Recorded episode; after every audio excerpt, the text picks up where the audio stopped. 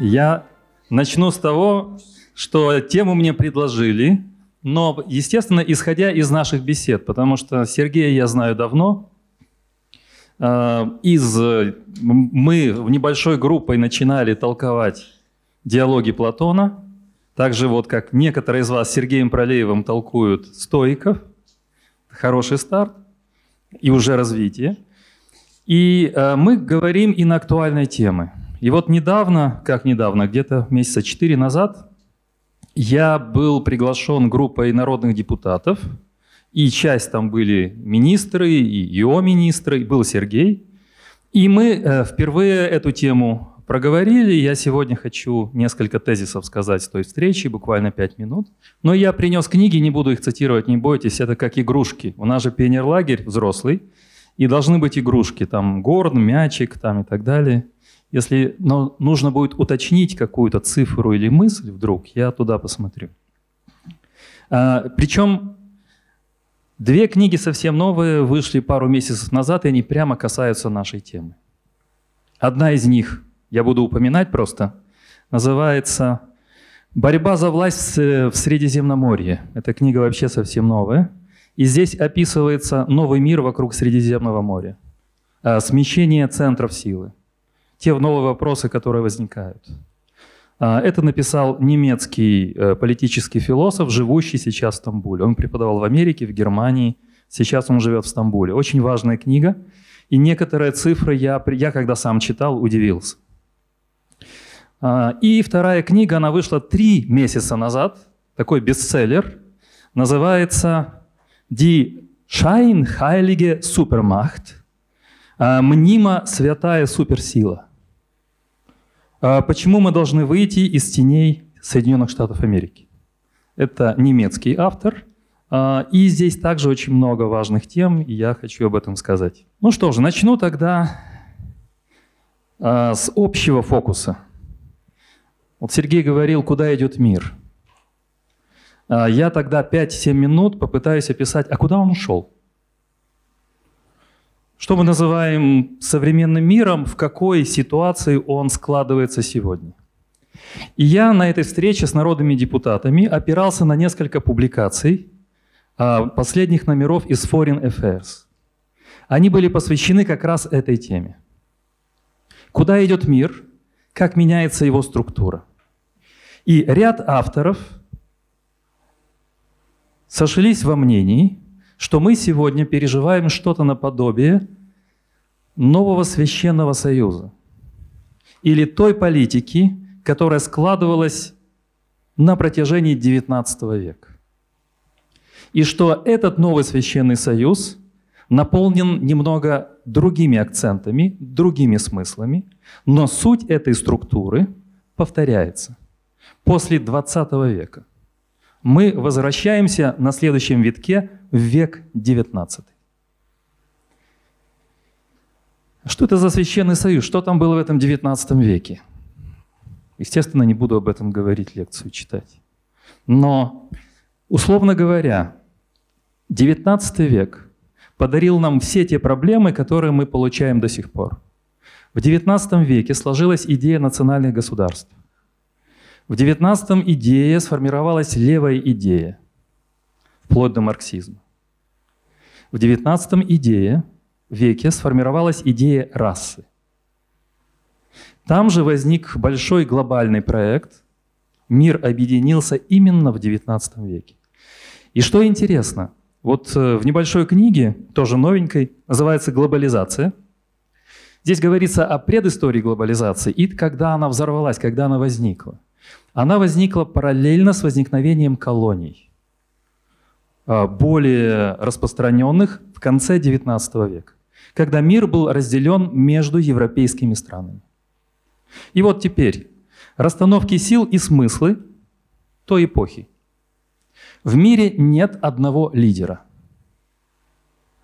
Мир распределен между пятью главными центрами силы. Эти центры силы осознают себя вершителями мира во второй половине XIX века. И для них утверждение себя на мировой арене предложение себя как центр силы, центр мировой власти, это значит распространяться в другие миры, приобретать колонии, развиваться экономически, развиваться политически, культурно. И вот эти пять больших сил образуют между собой различные союзы. Это тоже отдельная интересная история. Конфигурация этих союзов перекрестных завершилась к концу XIX века, когда возникло два центра силы – Антанта и так называемая Центральная держава. И потом вспыхнула Первая мировая война. Это время самоубийства Европы. После Первой мировой войны возникает совершенно другой мир, и постепенно выделяются новые суперсилы, которые утверждают себя после Второй мировой в 1945 году. Два больших блока, две больших системы. Советский Союз и Соединенные Штаты. Западный блок и, назовем это, социалистический блок. Это была полная отмена священного порядка, священного порядка. И те смыслы и идеи, которые были раньше, 19 век, легитимизм, а, идеи монархические, идеи республиканские, идеи свободной торговли, именно тогда эта идея возникла. Вторая половина 19 века – это медовый месяц свободной торговли. Тогда возникают эти все вещи. Вот весь этот мир рухнул, и на место этих идей пришли другие смыслы. Свободный рынок, права человека, фундаментальные свободы, демократизация с одной стороны и социальная справедливость, а справедливый порядок для большинства с другой стороны. Этот порядок рухнул в 1991 году. И с 1991 года начинается новое движение. В принципе, мы, наверное, завершаем период, который продолжался последние 30 лет. Очень интересное время. И вот я пришел к точке начала, это было вступление, того, а в какой же точке мы сегодня? О чем пишут авторы этих статей? Они пишут о нескольких вещах. Во-первых, на уровне главных смыслов, главных посылов, права человека, демократизация – базовые свободы, хотя и остаются главными лозунгами, главными принципами, но они должны отойти на второй план. В этих толстых журналах люди цинично пишут. Они не пишут так, как потом в основном, в основном СМИ. Они пишут прямо. Мы живем в периоде, когда идеологические противостояния должны отойти на задний план. Что же выходит на передний план? На передний план выходят прагматические отношения различных центров силы. То есть не идеология, а прагматика, которая концентрируется вокруг трех главных направлений. Так обозначено в этих статьях. Это, с одной стороны, более-менее социальная справедливость и решение вопросов бедности. Это экологический кризис, который нужно решить. А, и это а, новая глобализация, которая может возникнуть на этих основаниях. Справедливость, глобализация, экология. И вот там в этих статьях обсуждаются интересные темы. Различные идеологии могут критиковать друг друга. Это важно. Мы, западные страны, не откажемся от идей демократии, свободы и так далее. Но мы должны это делать аккуратно – и выслушивать критику с других лагерей в наш адрес. То есть мы не должны навязывать эти ценности, мы не должны делать их а, ширмой для силовых воздействий. По крайней мере, так сказано в этих статьях. И в этом порядке возникают новые силы. Я завершу свое маленькое вступление.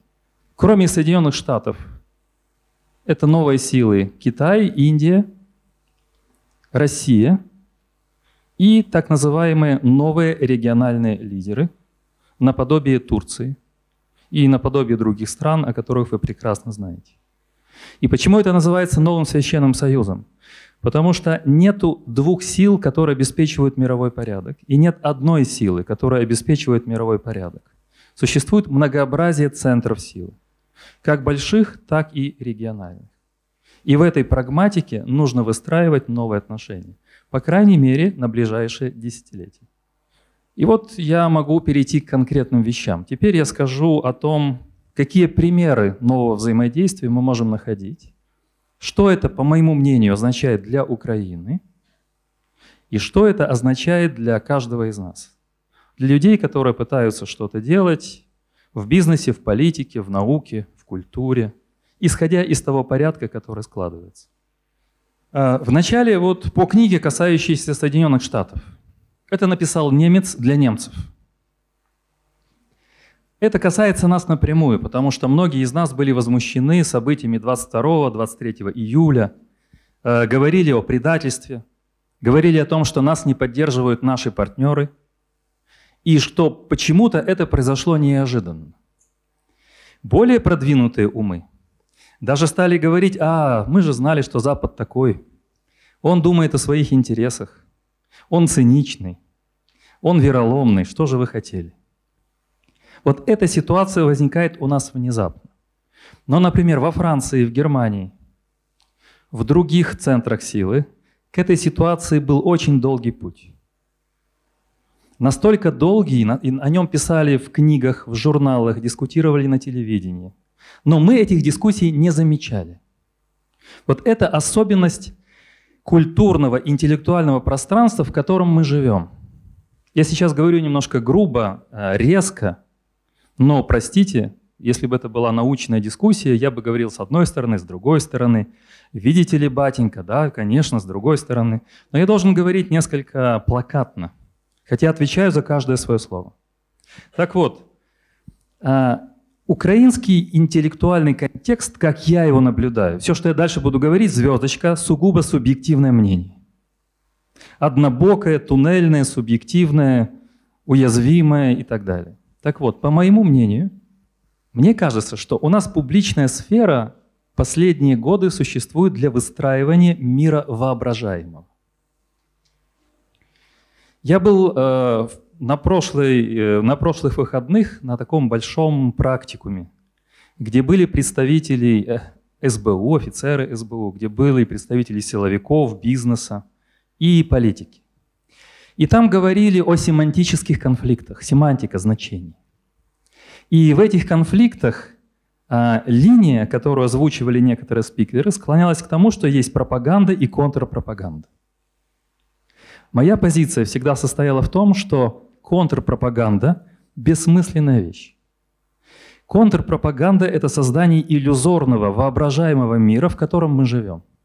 И когда потом из этого мира к нам стучится реальность, у нас возникает паника, у нас возникают э, нервные срывы и вот эти все слова о Западе и о прочих-прочих вещах. Э, почему об этом очень долго говорили? Я имею в виду, например, «Северный поток-2». Я попытаюсь объяснить кратко то, что в полкниги описывается. Вот, например, «Северный поток-2». Еще при президенте Трампе очень жестко ставился вопрос о санкциях. Под санкции попадало 215 американских, простите, европейских бизнесменов. 215. На «Северный поток» было выделено в общем целой сумме 12 миллиардов евро инвестиций. Соединенные Штаты начали давить на Германию еще в 18-19 году. При этом тот газ, который Соединенные Штаты хотели поставлять Европе и Германии, должен был пройти очень сложный путь. Вот кто хорошее зрение, сейчас нарисую. Это центральная часть США, середина США –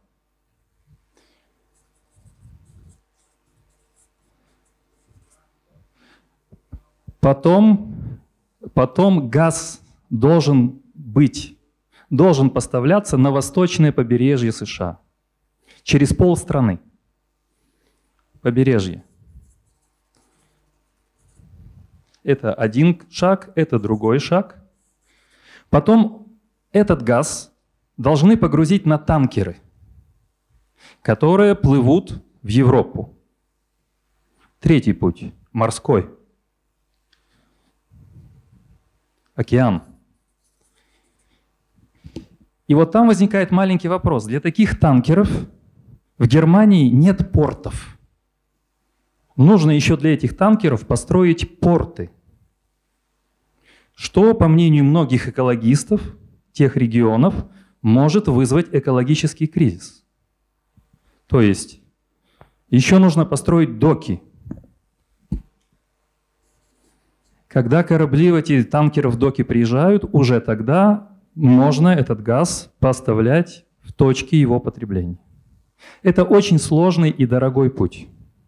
Вот давайте мыслить, я философ, вы бизнесмены. Давайте думать как бизнесмены.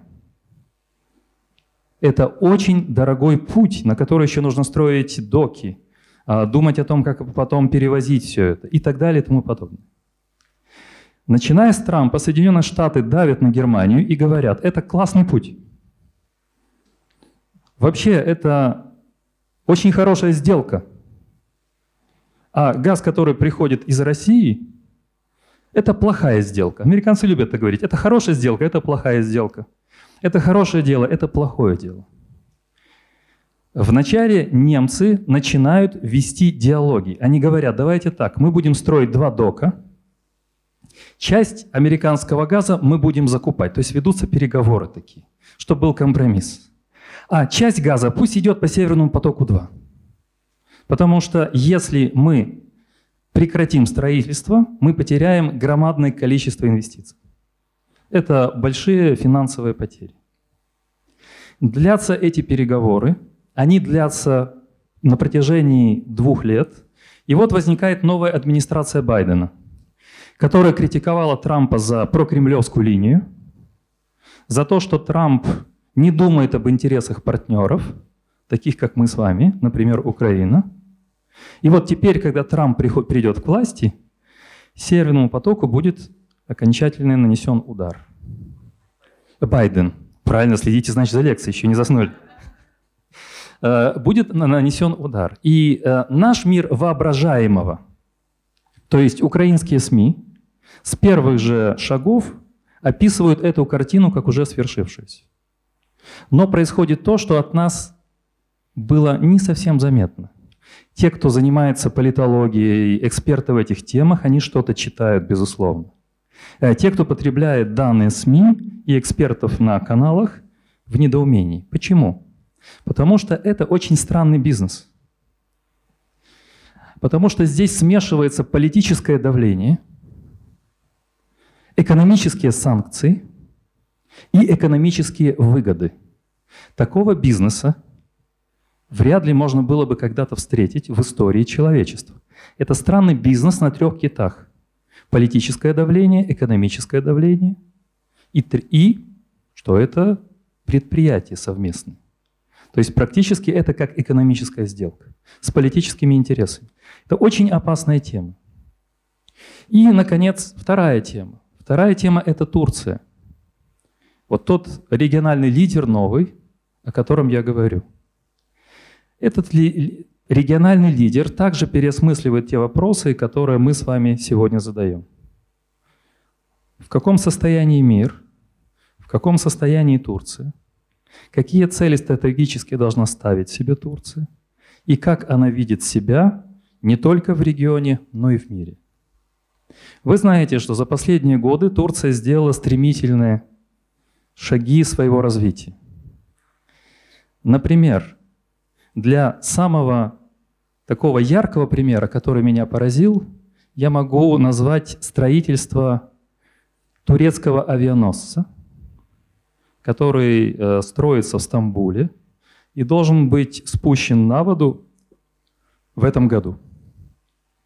Все научные лаборатории, или как это мы называем сейчас, научные фирмы, а, все составляющие, это все делается в Турции. Сейчас они уже э, спланировали следующий авианосец. Называется этот первый Анатолия, если перевести с турецкого. То есть это Анатолийский полуостров. И эта стратегия Турции, ее возможности создавать подобные очень сложные вещи, говорят о определенных амбициях. И, конечно, турецкие строительные компании, турецкие дизайнеры, турецкие ученые, а, открытый бизнес на территории Турции более открытый, амбициозные проекты. Это то, что отвечает тому, что можно назвать региональным лидерством. Создать такие штуки, создать такие вещи, такие игрушки под силу технически развитой стране, технически развитому государству, которое не покупает катера, а создает авианосцы, а, которое будет создавать свои самолеты, создавать свои танки. В этой программе Турции есть. Это полностью турецкое вооружение, созданное в Турции. Ну и конфликты между, конечно, НАТО, Россией и Турцией, это я не буду говорить. Это мой второй пример. Он показывает о том, что путь к а, а, лидерству в современном мире – это путь рисков, это путь борьбы. Потому что мы, читая ситуации в Турции, постоянно видим, что Турция конфликтует. То с США, то с Россией, то с НАТО. Она борется за свое место. Нам со стороны кажется, что это какие-то странные авантюры. Это какая-то конфликтность. То же самое Германия и США – это конфликтность, которая потом завершается договорами. Мы, Украина, не конфликтуем со сторонами переговоров. Мы не проводим эту жесткую позицию. И мне кажется, что мы не рассчитываем на свои силы в этих направлениях. Наука, технологии, промышленность. И в этом смысле, я сейчас буду к последней части постепенно подходить, значимо, например, факт, о котором я говорил позавчера в интервью на Укрлайф, он меня поразил, двухмесячной давности, спокойно закрылся и перестал, прекратил свое существование Николаевский судостроительный завод. А, он существовал 150 лет, было выпущено сотни судов за это время, как военного, так и гражданского предназначения, и завод перестал существовать. Кто в теме, может потом рассказать нам подробности. Подобных закрытий, подобных э, самоуничтожений за последние лет 15-20 мы можем наблюдать достаточно много. И, конечно, мы говорим о том, что мы там купим, там купим, там купим, там купим копера, катера, там еще что-то, какие-то нам дадут, нам пришлют, мы купим. Эта позиция очень уязвимая и слабая. В этой позиции а, меня беспокоит то, что главные интеллектуальные силы страны, технические, научные, оказываются в подвешенном пространстве. Они не нужны. А, без таких амбициозных проектов, без ставки на промышленность, без ставки на техническое научное развитие, львиная доля того, что осталось еще от Советского Союза, академии наук, научные школы, политехнические институты, теряет свое значение. Я сейчас говорю о вещах, которые вы знаете, но пытаюсь их сфокусировать. И вот для меня возникает вопрос, как стать все-таки конфликтными в отношениях, в переговорах, в амбициях э, с нашими партнерами? А как, на каких основаниях, с какими ресурсами все-таки начать бороться за свое региональное место, по крайней мере, пока хотя бы региональное. Какие ресурсы для этого нужны? Дипломатические, интеллектуальные, научные, политические. Это вопросы, которые мы сегодня должны себе задавать. И сейчас я перейду к завершающей части, то, что касается, как мне кажется, нас с вами, и места людей, которые могут брать на себя лидерские задачи и видят себя людьми, которые что-то хотят реализовать. Все очень просто. Первое.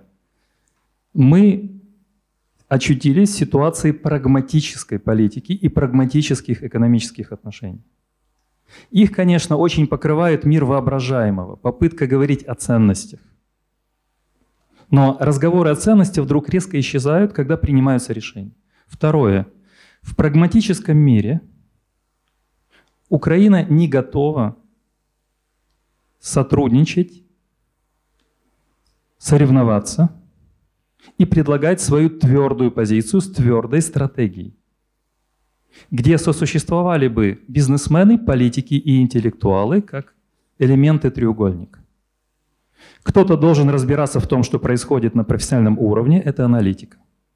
Кто-то должен отстаивать интересы страны и предлагать эти стратегические линии – это политика. А кто-то должен давать стране достаточные ресурсы экономические, идейные, проектные – это бизнес. И если эти три линии не сойдутся, или эти три точки не создадут этого треугольника, то бизнес будет похож на корабле с пьяным в доску капитаном, с поломанным рулем и с испорченным компасом, который идет непонятно куда. И команда на корабле пытается что-то делать. Команда, как бы сказал капитан, и отключился.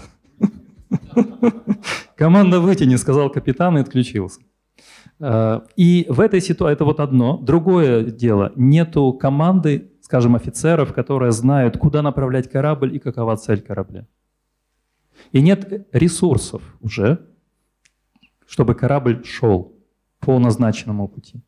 Вот эти три точки очень важны. И если мы это ощущаем, эту проблему, мы должны уже сегодня думать о том, как ее решать, какие пути ее решения. А я в первую очередь говорю о том, чтобы мы представляли себе, куда направляем яхту. Потому что вот эта э, метафора пока еще не работает, поскольку, мне кажется, яхта не плывет. Яхта стоит на месте, ее носит ветер, а на яхте разыгрывается или на корабле представление, что мы куда-то плывем в том направлении, в том направлении. Между группами команды идут какие-то дискуссии, а туда доплывем или нет. Э, и начинается воображение, что мы уже туда доплыли, и мы представляем, как мы в том месте, где доплыли, живем, как нам хорошо. А в том месте, откуда мы выплыли, как там плохо, ужасно, нас там унижают, а там будет хорошо. А яхта стоит, она никуда не идет, ее ветер вот так качает – яхта вот так вот качается, а те, кто внутри, думают, что есть некий путь. И в первую очередь нужно действительно понять наши ресурсы. Я ищу, я ищу документы, я ищу аналитические материалы. Мы не знаем уже наших ресурсов на данный момент. Мы не обсуждаем стратегические вещи. Ни одно из правительств не говорило о стратегиях всерьез. Вот мы сюда ехали в машину, и я сказал, что нынешние народные депутаты, часть из них, они пришли из журналистики. Многие прошли через образовательные площадки, и наши в том числе. И у них прекрасно поставленные словари. Это люди молодые и 35 плюс 40, которые очень хорошо владеют словарями правильными для представления проектов, прожектов. И тут же они на своих фейсбуках и в своих социальных сетях продолжают прожектировать, забывая, что они власть. Эти люди рассчитаны на медийность. И вот эта ориентация на медийность, она не предполагает продумывание стратегии, вот тех вещей, о которых вы говорите. Она предполагает создание некоего шума, создание некой картинки. Медийность сегодня — это картинка. И если я вот часто думал последние годы, ну, боже мой, но это же примитивные картинки но они должны развалиться когда-то. Но люди должны прийти в себя. А потом ты понимаешь, это работает. Это работает, эти картинки принимаются. И каждый раз картинки уже не рисуются, они уже есть как старые э, вот э, на сцене какие-то выцвевшие, э, как это называется? Декорации. И когда называют представление номер один, и выносят такую старую декорацию, уже выцвевшую, и все начинают а, и кричать и конфликтовать, видят эту декорацию. Потом декорацию уносят. Через год снова ну, нужно нажать на эту кнопку. Снова выносят декорацию, и снова взрывается публичное пространство. И за этими взрывами публичного пространства таких разговоров не ведется. Потому что политика в основном медийна. Это другая проблема. Я читал несколько таких, проводил практику в SEO-клубе. Мы пытались выяснить, почему медийность сегодня занимает такое место, исключительно важное. Всегда было важно последние лет сто но сегодня особенно. И почему никому не нужна реальность? Причем я не считаю, что я претендую на реальную картину. Реальная картина возникает во взаимодействии, когда мы можем друг друга дополнять. Я думаю, что люди бизнес, из бизнеса обязательно должны быть во власти, но они не должны там э, иметь большинство. Потому что это другое мышление. Мышление дипломата и политика – это не бизнес-мышление. Но опыт бизнеса там, безусловно, важен. Если бы я в завершении выстраивал такую лестницу ресурсных восхождений, э, то я бы выстроил ее примерно так. Э, с одной стороны, очень важно связать первые три элемента для меня. Это науки, технологии и промышленность. Вот этот, э, эта триада полностью отброшена в нашем новом проекте, хотя о ней постоянно говорится. Если говорить о естественных науках, если говорить о политехнических э, институтах, они становятся не нужны. Становятся не нужны, потому что нам внушают, что нам не нужна промышленность, мы не должны производить, потому что и так мы живем в пост, э, постиндустриальном мире, вот у нас есть айтишники, прекрасно. То есть в этот первый момент школа, университет, институты, технологии, промышленность.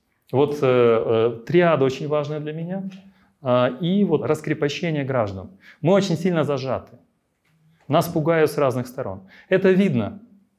Зажатые преподаватели, зажатые ученые, зажатые политики, боящиеся дипломаты. Все вокруг боятся. Все вокруг опасаются, что где-то кто-то скажет, что у тебя не те нарративы, ты не патриот, или ты не то делаешь. Вот это главный сдерживатель, который я вот чувствую, он должен быть отброшен чтобы мы были раскрепощенными, свободными, выпрямились, могли бы творчески взаимодействовать. Это мой такой рецепт, который я хотел бы видеть у наших политиков, но они боятся.